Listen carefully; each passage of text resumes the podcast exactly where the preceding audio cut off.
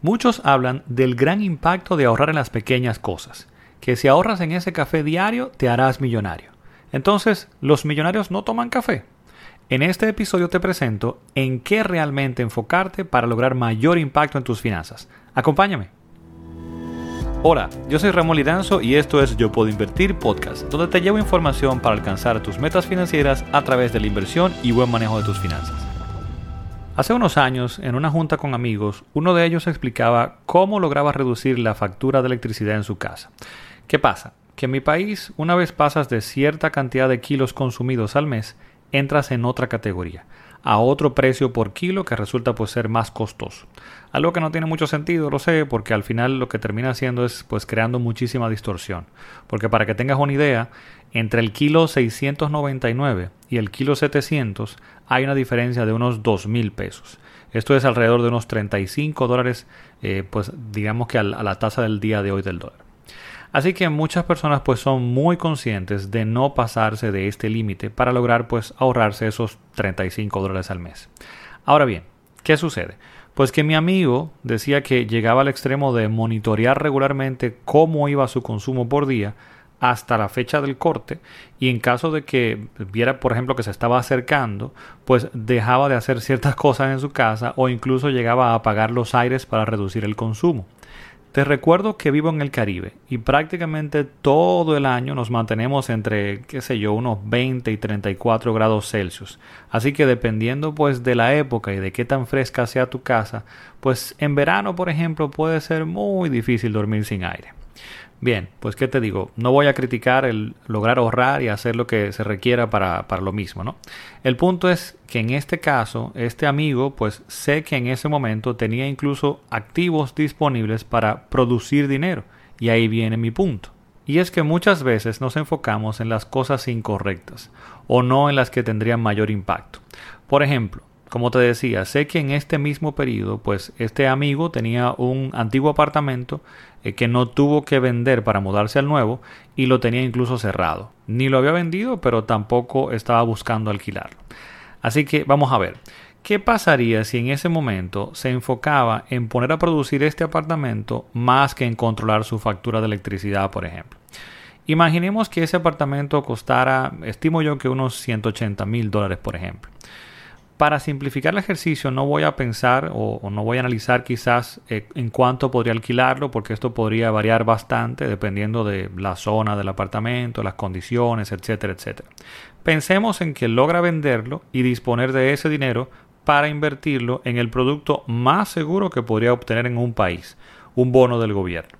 Y como hice el cálculo del ahorro posible por mantenerse debajo de esos 700 kilos mensuales a la tasa del dólar al día de hoy, Consideremos también las tasas de rendimiento a la fecha en que estoy grabando este episodio, pues de los bonos del gobierno eh, de República Dominicana en dólares. Y esto es entre 4 y 5.5% anual en dólares. Entonces, como va de 4 a 5.5, vamos a considerar el promedio. Vamos a decir que es 5. Vamos a conseguir un 5% en dólares, en un bono del gobierno. De estos, actualmente en mi país, tú tienes que pagar un 10% pues de los intereses que retornas. Así que neto lo que vas a estar recibiendo va a ser un 4.5% anual en dólares. Vamos entonces a considerar ese 4.5 como el valor eh, real que vas a obtener. Entonces, veamos, 4.5% en dólares sin tener que hacer absolutamente nada. Solo sentarse a recibir su dinero, asumiendo el menor riesgo posible en la economía local. Porque, por ejemplo, en otras instituciones, eh, un bono, por ejemplo, corporativo, puedes a la fecha conseguir hasta un 6% o quizás incluso algo más. Entonces, 4.5 en dólares y estamos hablando de dólares, así que estás eliminando también el riesgo de devaluación, ¿bien? Porque estás invirtiendo en dólares. Pues con este retorno, vamos a analizar, obtendrías por esos 180 mil dólares si vendes el apartamento, unos 8.100 dólares netos anualmente. Estos son unos 675 dólares mensuales. Ahora, para ser justos, digamos que si mi amigo no controlase su consumo, quizás no solo se llegaría al, al, kilo 700, sino que digamos que se pasa. Entonces vamos a considerar que se pasa y que su consumo en esos meses o mensualmente llega a unos 800 kilos, o sea que se pasa 100 kilos más. Esto es un aumento entre un 14 y un 15% de lo que sería el tope de 699, ¿bien? O sea que vamos a considerar como que aumentó su consumo, no controla esa factura, deja correr y al final eh, tiene un aumento de la factura de un 14 o 15% llegando a 800 kilos. Pues sabes de cuánto sería la diferencia que estaría pagando.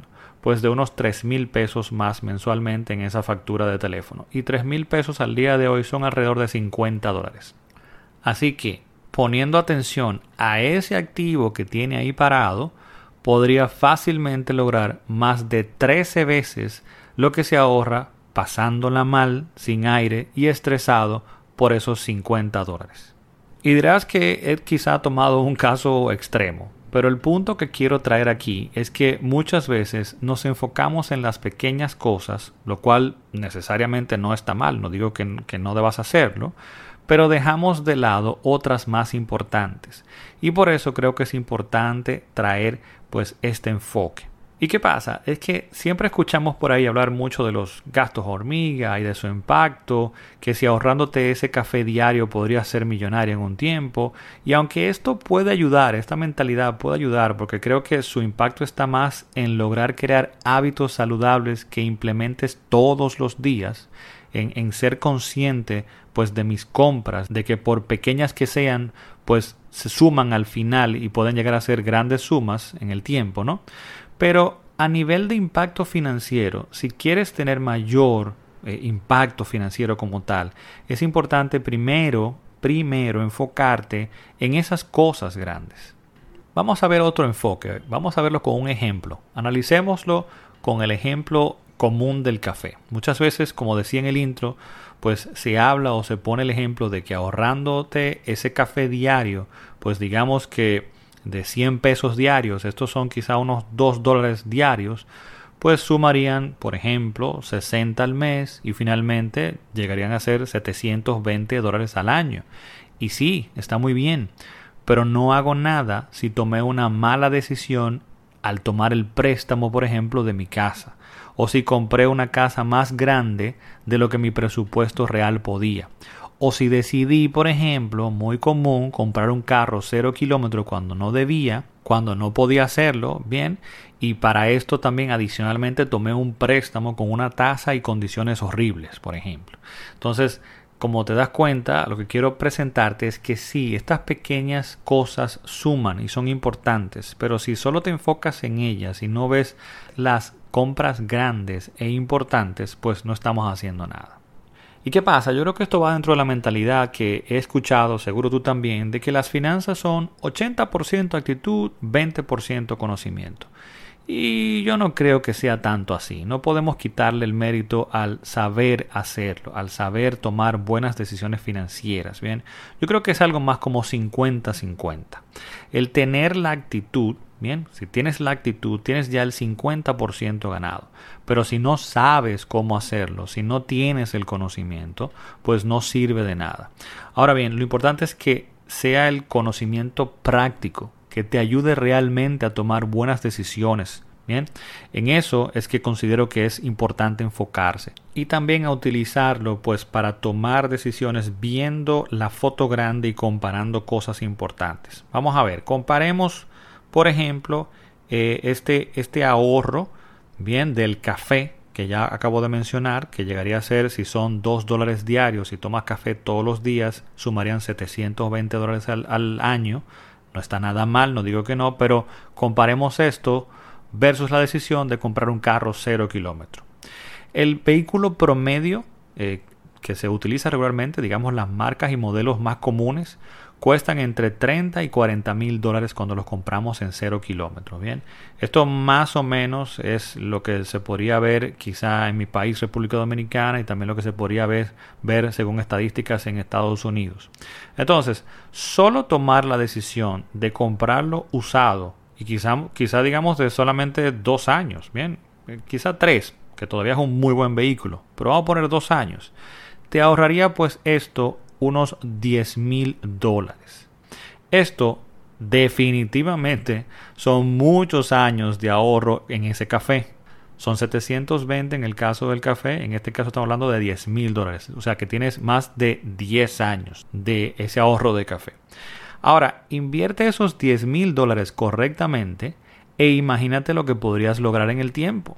Añádele a esto el que al tomar un auto tan costoso y tener que probablemente pagar un préstamo alto, esto también va a tener un impacto en tus finanzas regularmente y va a evitar muy probablemente que tú puedas ahorrar consistentemente una buena proporción de tus ingresos. Entonces ahí voy. Poder ver esta foto amplia y tomar esa buena decisión del vehículo, investigar lo que estás comprando, analizar la proporción de esa compra dentro de tu presupuesto, el impacto de esto dentro de tu ahorro. Saber invertir correctamente tu ahorro para ir creando patrimonio va a tener un impacto mucho más importante que ahorrarte solamente ese café o estar estresado o, pasarla muy mal sin aire acondicionado por solamente 50 dólares eh, mensualmente. Para que tú veas el impacto de estas buenas decisiones y esta repercusión que tiene alrededor, como te decía, de invertir ese ahorro correctamente por un lado, pero también tener ese disponible, ese espacio de ahorro regular para invertir también, yo quiero entonces que lo veas con otro ejemplo y en este caso vamos a pensar en lo que es la compra de una vivienda.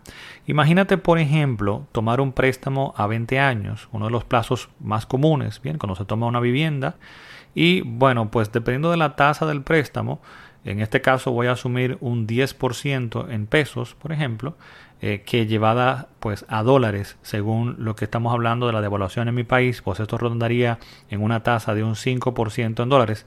Esto lo digo para que si estás en otro país, pues puedas eh, hacer esa eh, traducción a, a la tasa de tu país según la devaluación que haya en tu país.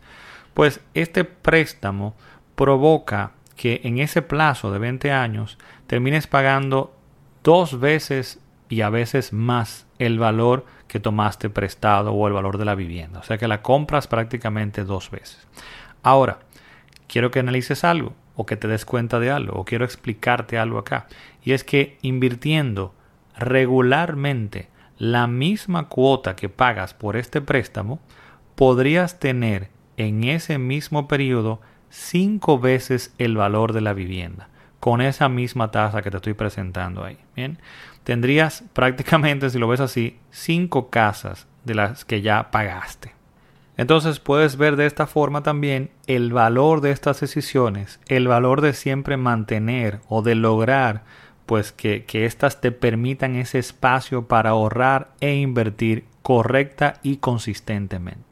Si te llamó la atención este ejemplo, pues en las notas de este episodio te voy a dejar enlace a mi video Invirtiendo tu cuota de vivienda lograrías 5 veces su valor, donde te explico este ejemplo en detalle e incluso vas a poder descargar una hoja de cálculo que te va a ayudar pues a comparar el impacto de tomar prestado versus invertir. Espero lo disfrutes. Ahora, quiero dejarte finalmente cuatro recomendaciones para lograr impacto en tus finanzas, mayor que ese ahorro diario del café. No digo que no está mal de nuevo, sino que eh, sería bueno que te enfoques primero en otras cosas. Uno, analiza bien tus grandes compras. Estamos hablando de compras como vivienda o también tus gastos importantes como transporte, que de ahí se desprende quizá el si vas a comprar un vehículo, por ejemplo. Cómpralas acorde a tu presupuesto, a tus ingresos, a tus posibilidades. Bien. Número dos, revisa primero tus grandes partidas en el presupuesto. Es muy común, regularmente vas a ver que es así, que las partidas de vivienda y transporte también son las principales y más grandes en ese presupuesto. Pero se agregan en muchos casos, dependiendo de tu estilo de vida, pues alimentación, o sea, lo que sería compra en supermercado y demás, pero también muchas veces entra ahí entretenimiento, salidas. Entonces, analiza ahí qué ahorros puedes lograr estos tendrían mayor impacto que ese café como te mencioné. En otros casos, según tu estilo de vida nuevamente, puede ser que esas compritas de Amazon pues estén sumando bastante y de repente eh, cuando las juntas todas y llevas un presupuesto vas a ver que toman una partida o una proporción muy importante de ese presupuesto de gasto. Separa, muy importante, que separes estos gastos básicos de los gastos discrecionales. ¿Cuáles son los gastos que yo eh, tengo que incurrir porque necesito, son necesidades básicas para vivir? Ahora, ¿cuáles son otras cosas que están a mi discreción, que son cosas que yo hago porque disfruto, porque puedo hacerlas y demás? O sea, estamos hablando de esa salida, de los viajes, de las compras extra, etc. Mira dónde en este grupo de cosas pues puedes ahorrar, siempre viendo las de mayor impacto primero, ¿no? Número 3. Analiza bien tus opciones de financiamiento. Tus opciones cuando vas a tomar prestado. No financies, por ejemplo, gasto regular, gasto de consumo básico. No eh, financies, no tomes prestado para, por ejemplo, eh, no sé, eh, ir al supermercado, evidentemente, pero también en esas categorías de discrecionales, de que no son bienes, sino que es un gasto como tal, por ejemplo, un viaje trata de cuando vas a viajar, la parte de entretenimiento, ahorra primero para llegar a esa meta que necesitas para irte de viaje y para eh, pues esa parte de entretenimiento. Por otro lado, también ten mucho cuidado con financiarte en artículos de lujo o en cosas que pueden rápidamente perder el valor. Y si vas a financiar activos importantes como la vivienda, por ejemplo, o un vehículo, asegúrate de tomar una cuota que se adapte a tu presupuesto, que esa cuota sea una proporción pequeña de tu presupuesto y la puedas manejar, que te permita el espacio para continuar ahorrando regularmente. También importante en ese préstamo que revises las condiciones. ¿Cuál es la tasa? ¿Es una tasa adecuada? ¿Cuál es el tiempo? ¿Es un tiempo adecuado para el bien el cual estoy adquiriendo? Por ejemplo, si voy a tomar prestado para un vehículo, yo no debería tomar un préstamo a 10 años, ni tampoco irme inmediatamente por el préstamo más amplio que me, que me presentan pues eh, en el banco de, de 5 o 6 años. Trata de adaptar eh, pues esto al tiempo en el cual tú piensas cambiar nuevamente el vehículo y que no esté demasiado devaluado y que te permita pues eh, reenganchar de nuevo o ojalá sea incluso que hayas logrado ahorrar para comprar el próximo, ¿bien? Y en qué tiempo vas a lograr ahorrar ese dinero para poder hacer ese cambio. Entonces, como te digo nuevamente, que eh, no trates de bajar la cuota que vas a pagar mensualmente alargando el plazo sino que selecciona el vehículo, selecciona el activo que va contigo y el préstamo que realmente puedes pagar en el tiempo adecuado. Número 4. Finalmente aprende a invertir. Esto te será pues más obvio cuando veas el poder de ese interés compuesto y que está en el ejemplo que te dejé pues en las notas de este episodio donde se compara lo que te decía eh, el efecto de invertir versus el de tomar prestado. Una vez tengas esto bajo control, este presupuesto regular, esas compras importantes y grandes bajo control, entonces enfócate en las cosas pequeñas, enfócate en ese café diario. Te aseguro que esto tendrá mayor efecto en tus finanzas. Bueno, esto concluye nuestro episodio de esta semana y nos resta pues recordarte que puedes suscribirte a este podcast en tu plataforma favorita como puede ser Apple Podcasts, iTunes, Spotify, Google Podcasts, etc. Y también puedes seguirnos a través de redes sociales en Instagram, en Facebook y en YouTube como Yo Puedo Invertir. Nos escuchamos en el próximo episodio. Bye bye.